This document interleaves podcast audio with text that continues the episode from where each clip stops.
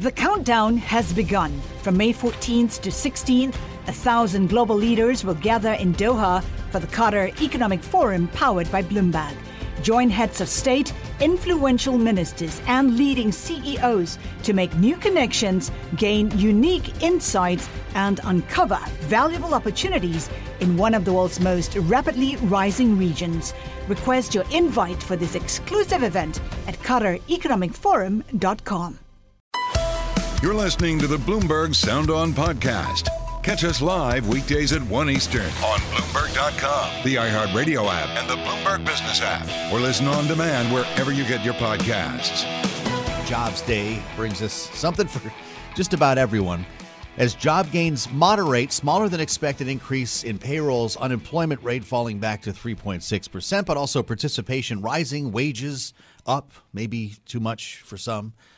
And we're going to talk about the data in a moment with Acting Labor Secretary Julie Su after we go to school with Bloomberg economics editor Michael McKee from World Headquarters in New York. Michael, great to have you on a jobs day here. What did we learn in the varied data, if I can call it that, that, that actually matters for the Fed and the future of interest rates. Well, I, I loved what you started the show by saying, forget everything you knew yesterday. Right. Because, of course, everybody yesterday looked at that ADP report of half a million exploded. jobs and, and thought we were going to have a major uh, improvement this time. But instead, we just get a strong report.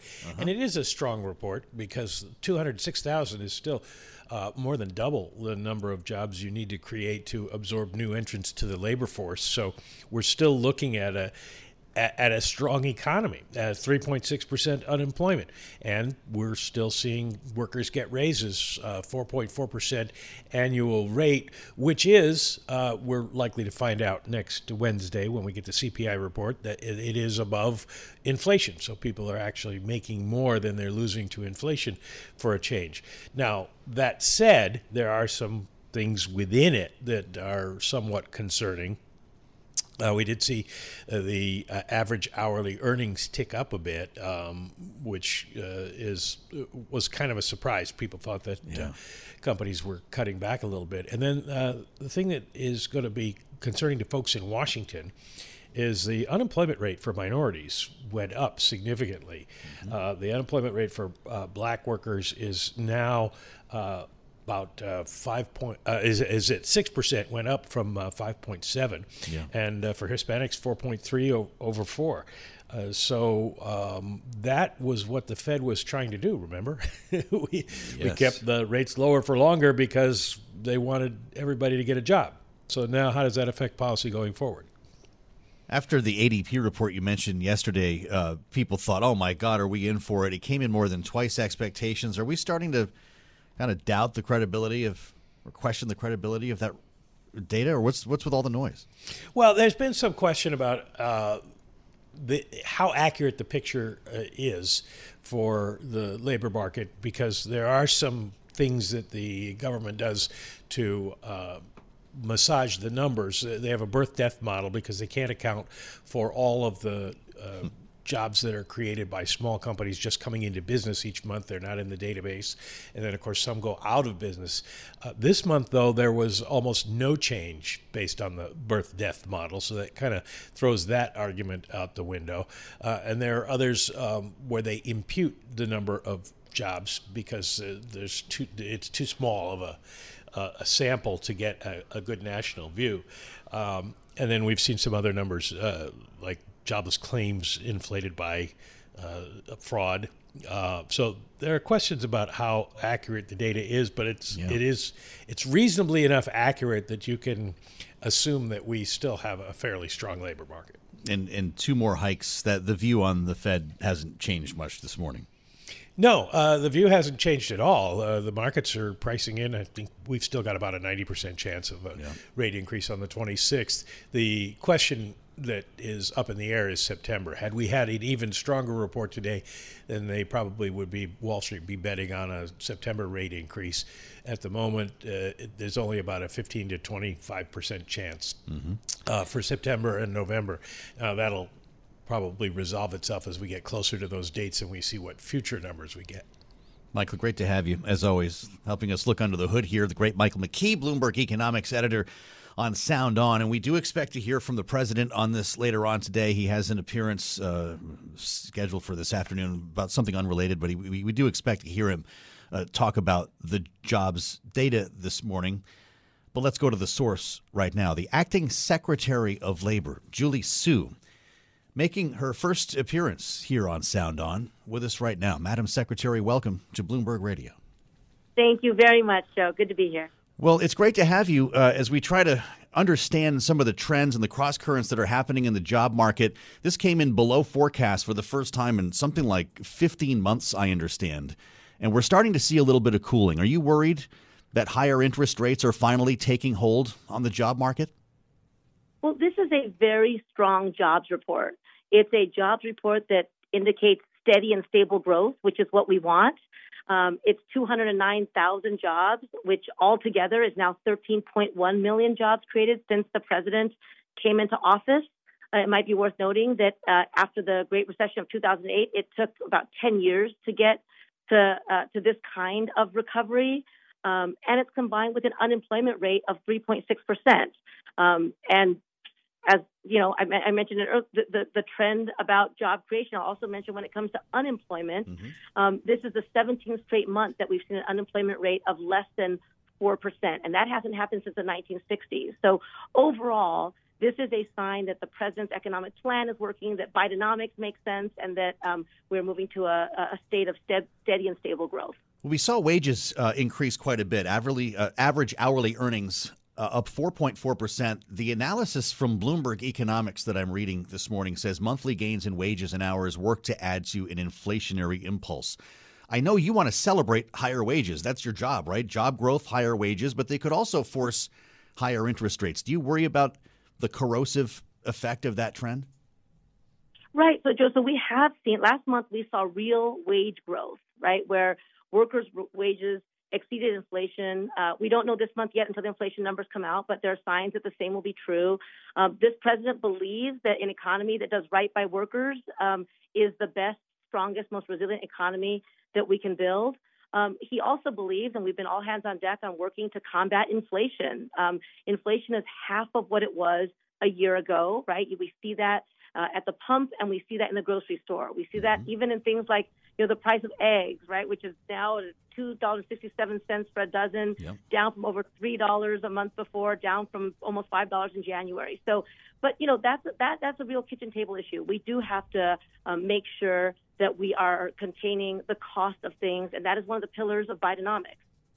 The unemployment rate, as I'm sure you know, for black workers rose to six percent uh, accounting, uh, according to our math, for about 90% of the recent increase in unemployment. Secretary, do we know why?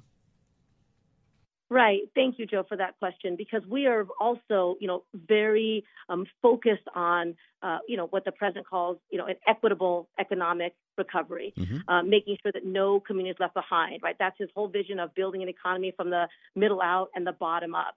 Um, and by many indicators, black workers have been uh, at the bottom or left out, whether it's uh, you know good jobs, whether it's wages, um, whether it's wealth. Uh, and so it's very, very important for us to, uh, to, to stay focused on equity. I will say here again that the trends um, tell a different story. Um, all the unemployment rate for all communities um, is at historic lows. That does include African Americans. Um, and the gap between the white unemployment rate and the black unemployment rate is also low. Same for the gap between white unemployment and Latino, white unemployment and Asian. And so we know there's more work to do, and we're going to keep on doing it. But mm-hmm. overall, the trends indicate still um, not just strong recovery, but equitable, uh, equitable growth and an equitable economy. So, is is this a, a, rising tide lifts all boats approach in your view, or are there specific things that the administration, the Labor Department, can do to get to that number? So I think a, a, key to Bidenomics is the idea that we have to invest in America, invest in the middle class, create good middle class jobs, and then create access for all to those jobs. And that includes investing in American workers. He rejects this idea, the, the, the trickle down idea, right? Rejects the idea that if we cut taxes uh, for corporations the rich, that somehow it's going to magically inure to everybody's benefit. Um, and so you know, his economic plan is to be very targeted toward communities that have not enjoyed economic prosperity historically. So, in the creation of these jobs, in manufacturing jobs, in infrastructure jobs, we are very focused on pathways for all communities, on equity, on making sure, you know, construction is an industry mm-hmm. um, where um, uh, uh, we've worked with unions and with employers to ensure greater diversity. And so making sure that we cut down occupational segregation, make sure that black workers have access to the jobs are being created is a very high priority. And it's something yeah. the Department of Labor is very focused on doing. You mentioned construction, and uh, we saw some pretty healthy gains in construction.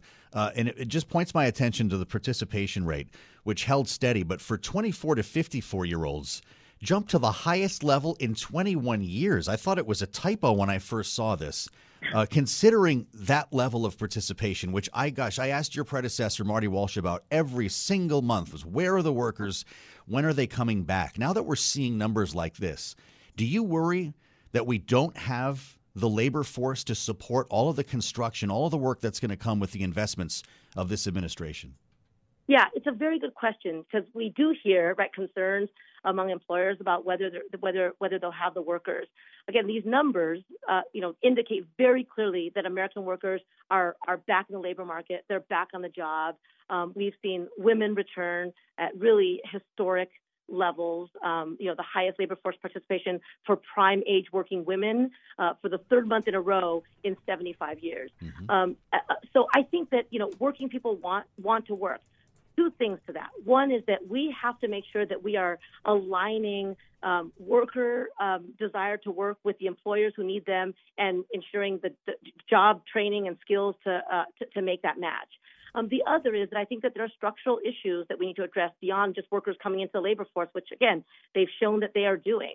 Um, we need to address things like occupational segregation. We need to address things like the like the cost of care. Right, there are structural things that the president has highlighted that um, if we don't address those, it's going to be harder for, um, for, for workers who are not working to do so. But that is all part of, uh, uh of the plan to, um, to increase, uh, uh, you know, uh, access to childcare, to mm-hmm. improve um, childcare jobs. And um, so, you know, there's work to do, but we are in a period of steady, sustained growth. Um, and we'll continue to do that so that um, so that everybody who wants a job can get one. I know your time is tight, Secretary. I have to ask you about the labor standoff at UPS. We're going to be speaking a bit later on Bloomberg TV uh, with the head of the Teamsters, Sean O'Brien. Are you acting as a mediator in talks here to avoid a strike? No. Um, you know, the president believes, as I do, in the collective bargaining process. Uh, we believe that the parties um, at the table working together, um, uh, working through hard problems and coming to win-win solutions uh, is that, that, that's the way it's supposed to work. Um, I believe uh, that, um, that, that, that, that's what the parties are doing, and I have um, every faith that they'll continue to demonstrate what unions and employers um, have demonstrated uh, throughout history that unions build the middle class and that uh, um, that that they can that, that they'll get the job done. Are you prepared to remain acting secretary for as long as it takes to make this happen? Your confirmation hearing was in April, Secretary. When's the last time you heard from Senate leadership or Chairman Sanders about getting a vote on the floor? Yeah, thanks for that, Joe. Um, so the president um, has um, nominated me to serve as U.S. Labor Secretary. I've been doing the job since Secretary Walsh left. Um, I look forward to continuing to do it. I am um, honored by the president's confidence in me. Uh, I, you know, also appreciate the support of many, many senators and remain hopeful about confirmation. But um, in the meantime, I'm going to do the job the president asked me to do and the, that the American people need me to do. Well, we hope that we'll be talking with you on a monthly basis here when this important data are released. Madam Secretary, we thank you for the time today on Bloomberg Radio. That sounds great, Joe. Thank you so much. Hopefully, we'll continue the conversation on a monthly basis. Interesting that they uh, do now have the acting labor secretary out in front of cameras and microphones uh, for this monthly indicator. Of course, probably the most important that we track on a monthly basis. And thanks to Michael McKee for helping us make sense of it. Coming up, we're going to assemble the panel. Jeannie Sheehan Zaino and Rick Davis are with us here on the Friday edition of Sound On with a lot to talk about. Not only the overall jobs picture that we're learning more about this morning, but as we just discussed with Julie Su, this standoff at UPS looking more and more like a potential strike that could involve some 340,000 transportation workers in the middle of summer here. It's something that we're going to dig into as well with our panel. And a bit later on, was Marjorie Taylor Greene kicked out of the House Freedom Caucus or not? We can't get a straight answer. Collaborate for a greener future at the Bloomberg Green Festival, a groundbreaking celebration of the thinkers, doers, and innovators leading the way. From design and culture to technology, science, and entertainment. Hear from inspirational speakers and immerse yourself in climate solutions. July 10th through 13th in Seattle. Title sponsor Amazon. Official airline Alaska Airlines. Get 20% off using promo code Radio20 at BloombergLive.com slash Green Festival. You're listening to the Bloomberg Sound On Podcast. Catch the program live weekdays at 1 Eastern on Bloomberg Radio, the TuneIn app, Bloomberg.com, and the Bloomberg Business app. You can also listen live on Amazon Alexa from our flagship New York station. Just say, Alexa, play Bloomberg 1130. Was this the Goldilocks jobs report the headline would indicate, or is there more to be concerned about when you look under the hood, some of the questions we've been asking this hour in conversation with the acting labor secretary and our own Michael McKee as we now assemble the panel to get their take. Rick Davis and Jeannie Sheehan Zaino, of course, Bloomberg Politics contributors, knowing that Joe Biden's going to talk about this later on today. The president has remarks scheduled for the afternoon. And you can imagine really already what he's going to say. This was the president yesterday in South Carolina. Jobs that used to go to Mexico, India, Romania, and China are now coming home to South Carolina. Now Enphase is partnering with Flex to make these parts here in South Carolina. And today, they're shipping their first microinverters made in America. All right, part of the Bidenomics tour. Jeannie Sheehan Zaino, I didn't realize we had a major problem losing jobs to Romania. Um, I just have to note that, hearing the president there. But uh, the news today, he's going to spin this as a win. But he also knows when you take a look at wages, particularly, that we do have a continued inflation issue and that interest rates are going to keep rising. That's right. I too wasn't clear on the Romania uh, situation, but we'll have to keep a watch on that. Um, but I think he's going to echo what what uh, the secretary said, which is Bidenomics is working.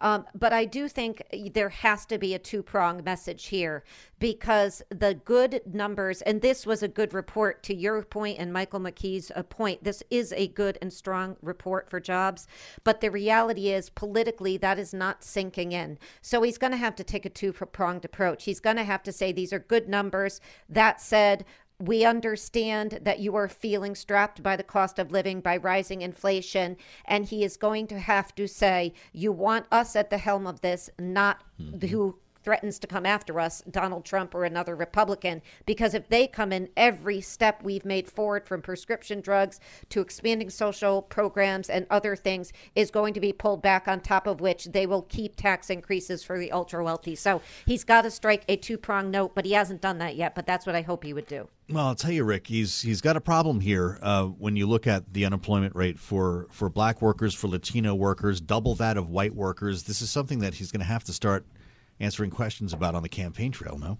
Yeah, Joe, I agree. I, I don't think this is such a great report. Uh, one, uh, it's going to put more pressure on inflation, which is the kitchen table issue to most families. Most of them aren't sitting around worrying about jobs because, considering the participation rate, everybody who wants one has one. Hmm. Uh, and, and, and yet, at the same time, the bottom's fallen out of some of these um, minority groups who want to participate in the same labor market that others are, and that's not delivering. And I think you uh, heard uh, Deputy Secretary Su talk a little bit about like you know, hey, we're really out there trying to you know play with these numbers and show that there's actual progress. But in this report, you know, unemployment amongst blacks went up, you know, from 5.7 to 6 percent. You can't spin that. That actually happened. So I think this administration is facing you know one critical issue, which is uh, are we going to live and die on a labor uh, report through this election, or are we going to tackle the issue that really people are care most about, and that's rising prices uh, fueled by inflation? And this isn't helping their anti-inflationary program. And so, uh, you know, when the the Fed raises rates because of this, it's mm-hmm. not such a great story. And we got looks like two more coming at least Jeannie, when you look at the participation rate, uh, just remarkable for the sweet spot. Workers 24 to 54, uh, as I mentioned to the secretary, hitting a 21 year high. So, are, if we're thinking everyone's back to work, who's coming back to work, to Rick's point, how much of a concern do we have? And, and you know, it brings us to the argument or the, the debate over immigration reform, and we have a legitimate worker shortage moving forward.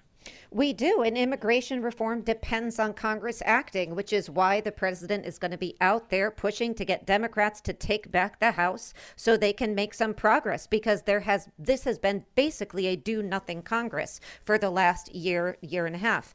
But you know, I think we have to be very careful here. This is a good jobs report, decent job growth, decent wage growth, modest decline in the unemployment rate. I mean, yes, there are challenges, but to Julie Su's point, to the secretary's point, 17 months under 4% unemployment, the longest since 1960. You can't deny that that is a good number. Now, that is not resonate resonating politically. I get that. But to say that the jobs report wasn't at least decent or strong is, I think, not to really read this jobs report. We do have an inflation concern going forward, and the president is going to have to address that. It is a political challenge, but I'm not so sure it is a numbers challenge because let's let's look at what we were facing 24 hours ago with the ADP estimates. How about half a million jobs? I mean, so you know, it's it's far better than it was 24 hours ago. Well, it is funny. You know, it's the first time I think it was in 15 months, Rick, that it actually came in below targets. They've been, we've been undershooting on this thing for a year and a half.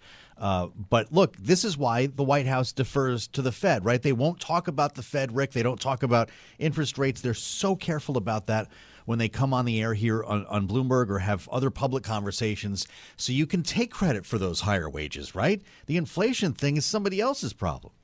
Well, they, they want it to be someone else's problem, as you point out. Um, after stumbling around trying to figure out what their uh, administration's position was on inflation, uh, they immediately said, "Oh, but that's not you know our problem." The problem is their their government policy, which incorporates a lot of this job creation activity uh, that they're talking about, and it's been successful. Almost 14 million jobs created. That's that's a phenomenal uh, success story. But it actually has a negative impact on some of the inflationary activity that's going on. So, uh, and and and part of the trap is, as you mentioned, the, the immigration. Um, you know, the Chamber of Commerce has been talking about this for years. I mean, we have yeah. tens of millions of jobs uh, that are open uh, that uh, need immigration to fill. I mean, you just don't have the people here who will pick lettuce and do those kinds of jobs that that actually need to get done. So uh, it, you know, it's kind of funny. Not everybody can be a union member, and that seems to be what this administration is completely focused on. That you know, only well, union members should be able to fill the jobs that are unemployed that well, let's are get currently open. I want to hear from you guys on the UPS uh, situation. You heard uh, the secretary talk about it. Three hundred and forty thousand workers uh, here, Jeannie. How important will it be? We can ask a lot of different questions about it, but how important will it be? For her to oversee a successful negotiation to become the next labor secretary? You know, I have to say, I'm not so sure it is going to matter. I think it's critically important for the workers at UPS, for UPS, for Americans who need to move packages and other things. I'm not so sure even success at this point is going to get her through this Senate. I mean, this has been a stalled nomination. We don't see much movement. The Senate Republicans remain strongly opposed, and moderate Democrats remain opposed. So, unless I think we see some movement with the moderate Democrats or the mm. moderate Republicans, I'm not so sure success is going to help move that along. That said, it is critically important that this uh, potential strike be resolved. I mean, if we think about it, if they go on strike, it would be the biggest private sector strike since the 1950s. That's stunning. And it is, you know, followed up on what we talked about in December about the railway mm-hmm. strike and the impact on businesses, small and large, and Americans overall is dramatic and traumatic. So, um, not to mention, obviously, most importantly, the workers um, yeah, who right. have a lot of a lot of cause. And I know you're going to talk to O'Brien, um, the, the head of the Teamsters, um, mm-hmm. later today. But you know, he he has some very very, very interesting things to say about what they've been dealing with, particularly since the pandemic, as UPS continues to make enormous profits. Well, Rick, politically here, not a good look for this administration, the union friendly administration, to have 340,000 people on strike this summer, right? Yeah, no, we saw some of this in um, you know post pandemic period where the supply chain was so disrupted that you know anything was going to like reflect back on this administration in a negative way, and this will too. Uh, if UPS strikes uh, and and there are holdups in in throughout the supply chain, and because they have such a huge market share, Yeah. uh, then it's going to reflect poorly on this administration that has made promoting unions its mainstay. I mean, they literally don't invite companies to the White House who don't employ union members, and so uh, I think this lands right on their doorstep, and and and I'm not sure you know what the solution is. I mean the the the drivers get paid a significant sum of money, and and and the head of the Teamsters is is wanting more cash for beginning wage earners, you know, who are hourly rate workers, uh, you know, in these. Uh, in these uh, facilities, and and you know, like that's a hard sell because how many of those are going to stick around? So, I think this administration better, you know, sort of jump in. Whether it helps, you know, get a nomination done for Julie Su, I agree with with Jeannie. I think that's a that's that's more about politics than it is about uh, uh, union jobs. Well, to be continued on both of those. We'll let you know when we learn more here on Sound On. From Silicon Valley to Wall Street, the promise and perils of artificial intelligence are playing out on the world stage. But what will the next phase of AI adoption look like? Which companies, from big tech to startups, will dominate? And where do the risks and unintended consequences lie? I'm Emily Chang. Join me at Bloomberg Tech in San Francisco, May 9th, to answer many of the industry's burning questions, alongside Snap's Evan Spiegel, Xbox President Sarah Bond, OpenAI's Brad Lightcap, top researcher Dr. Fei Fei Li of Stanford, and many more. More details and just a few tickets left at bloomberg.com slash techsf. You're listening to the Bloomberg Sound On podcast. Catch us live weekdays at 1 Eastern on Bloomberg.com, the iHeartRadio app, and the Bloomberg Business app, or listen on demand wherever you get your podcasts. So, was Marjorie Taylor Greene kicked out of the Freedom Caucus or not? It's pretty hard to tell, even when you're asking people in the Freedom Caucus. I'm Joe Mathieu in Washington as we reassemble the panel. Jeannie Sheehan Zaino and Rick Davis are with us. The headlines make it pretty clear. Greene booted from House Freedom Caucus.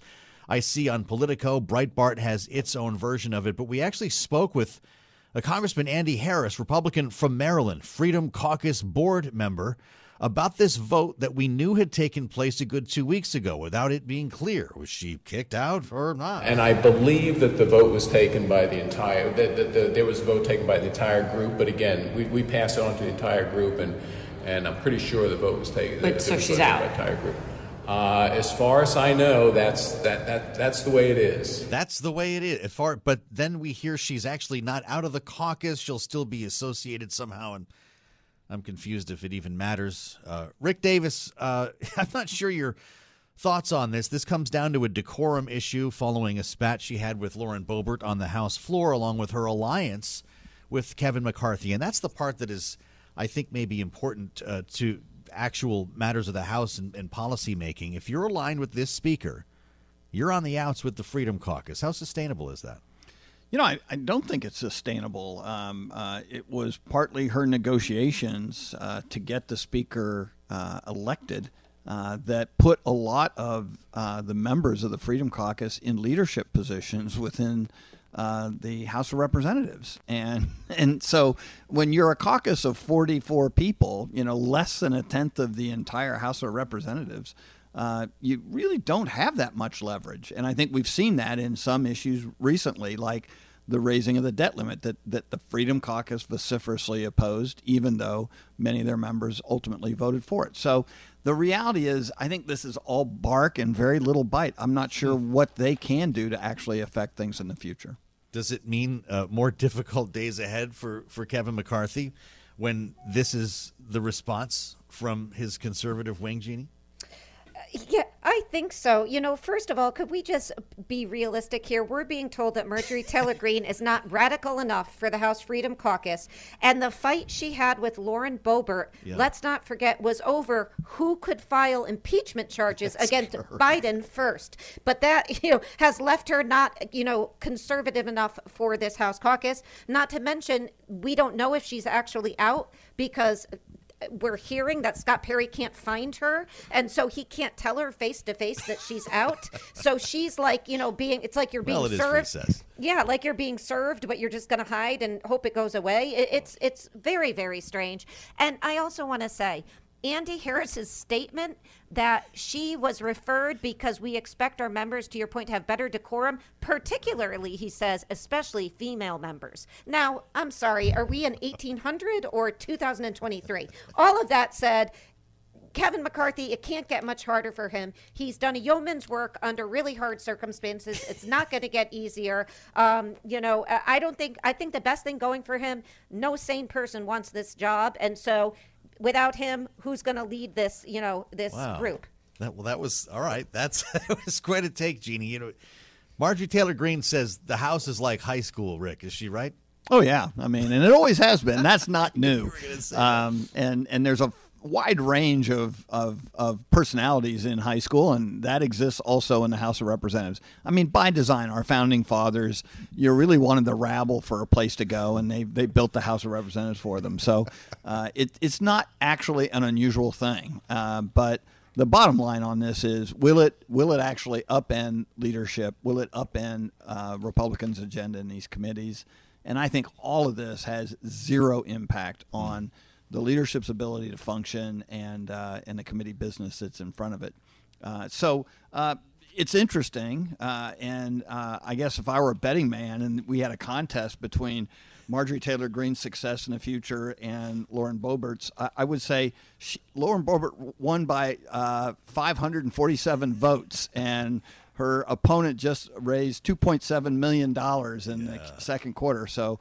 Uh, I, I would short her and go long on Marjorie Taylor Greene. All right, there's the there's the real deal from Rick Davis. Now, uh, there are questions about why Speaker McCarthy has not endorsed his friend, his political ally, Donald Trump, and this is all somehow connected in the in the uh, cosmos. I, I suspect, Jeannie, but the fact is, he's concerned that if Donald Trump uh, becomes the nominee, that Republicans will lose the House, and if that happens, he loses his speakership. Is he right about that trajectory? He loses not only the gavel, but will not be minority leader. He will not be the Republican leader if the party loses control in the next election.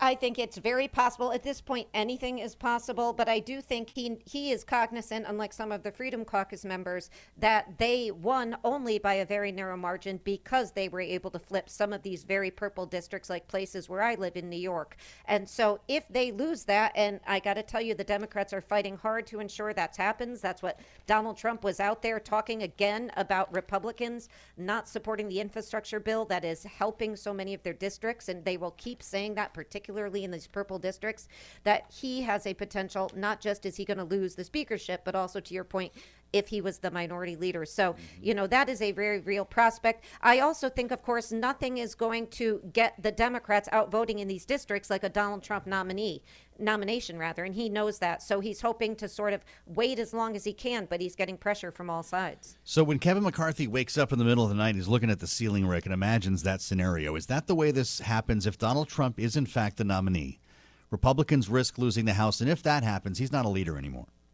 Uh, yeah, I, I, I think that there's a implication, obviously, for the general election, and, and, and right now, from what I'm seeing on some surveys, is that the Democratic generic ballot uh, is is moving ahead of the Republican, so it could wind up being advantage Democrats one way or another, and that obviously is influenced by Trump to some degree. But I think there's a more micro reason. I mean, we were just talking about how hard it is for Speaker McCarthy to manage a unruly caucus, and and staking out a position on a presidential campaign where you know maybe half his caucus is anti-Trump uh, uh, is actually going to make his job harder, not easier. Uh, and so he's caught in this wedge where uh, he'd like to make sure that the the Republicans are in power uh, and and in 2024, so he can continue to be speaker. But by weighing in on it, especially in the primaries, uh, he could actually pull apart his caucus today. So, um, uh, once again, another reason why you don't want to be Kevin McCarthy. Unreal. Uh, Rick Davis and Jeannie Sheehan Zaino come back for some final thoughts here on Bloomberg Sound On. I'm Joe Mathieu in Washington. Senator Marco Rubio is looking to the heavens and he wants answers It's coming up next. This is Bloomberg. You're listening to the Bloomberg Sound On podcast. Catch the program live weekdays at 1 Eastern on Bloomberg Radio, the TuneIn app, Bloomberg.com, and the Bloomberg Business app. You can also listen live on Amazon Alexa from our flagship New York station. Just say, Alexa, play Bloomberg 1130. Senator Marco Rubio wants answers on UFOs, pledging to get to the bottom of a whistleblower account that says the U.S. government is running covert programs that have acquired intact and partially intact craft of non human origin, UFOs. The whistleblower, a former U.S. intelligence official identified in reports as David Charles Grush, says the classified info has been withheld from Congress. And Senator Rubio wants answers, as I mentioned. He made it very clear on News Nation. Listen either what he is saying is partially true or entirely true, or we have some really smart, educated people with high clearances and very important positions in our government who are crazy and are leading us on a goose chase. One of these two things is true. Either what they're telling us is true, or we've got some people in important positions that are doing this. Surely our panel has thoughts. Rick Davis is he right? This is a, a senator, U.S. senator. Are crazy people with high security clearances leading us on a goose chase?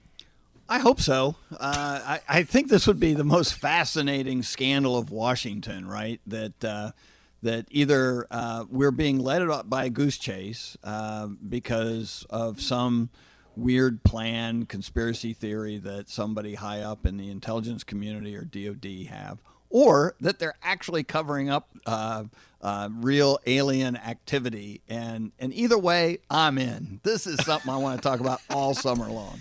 Jeannie, is it time uh, to form the Crop Circle Caucus? It absolutely is. Hey, maybe the aliens put the cocaine in the White House. That's what I'm thinking. But I'm with Rick. This is exciting. The Senate's hearings on UFOs over the last few years, ho hum, boring. This is going to spice things up. Go, Marco Rubio. Let's yeah. get at it and let's hear from David Grush and the rest. Did Ga- David Grush said something about we received a tip from the Vatican about a UFO? I want to hear more about that. And space lasers while we're at it. We'll see what happens with the Freedom Caucus bid. Jeannie, thank you so much. Jeannie Sheehan Zaino and Rick Davis, Bloomberg Politics contributors. Thanks to producer James for the Crop Circle Caucus. We bring you the news as it happens in Washington. That's all we can do is report. Thanks for listening to the Sound On podcast. Make sure to subscribe if you haven't already at Apple, Spotify, and anywhere else you get your podcasts. And you can find us live every weekday from Washington, D.C. at 1 p.m. Eastern Time at Bloomberg.com. From Silicon Valley to Wall Street, the promise and perils of artificial intelligence are playing out on the world stage. But what will the next phase of AI adoption look like? Which companies, from big tech to startups, will dominate? And where do the risks and unintended consequences lie? I'm Emily Chang. Join me at Bloomberg Tech in San Francisco, May 9th, to answer many of the industry's burning questions, alongside Snap's Evan Spiegel, Xbox President Sarah Bond, OpenAI's Brad Lightcap, top researcher Dr. Fei Fei Li of Stanford, and many more.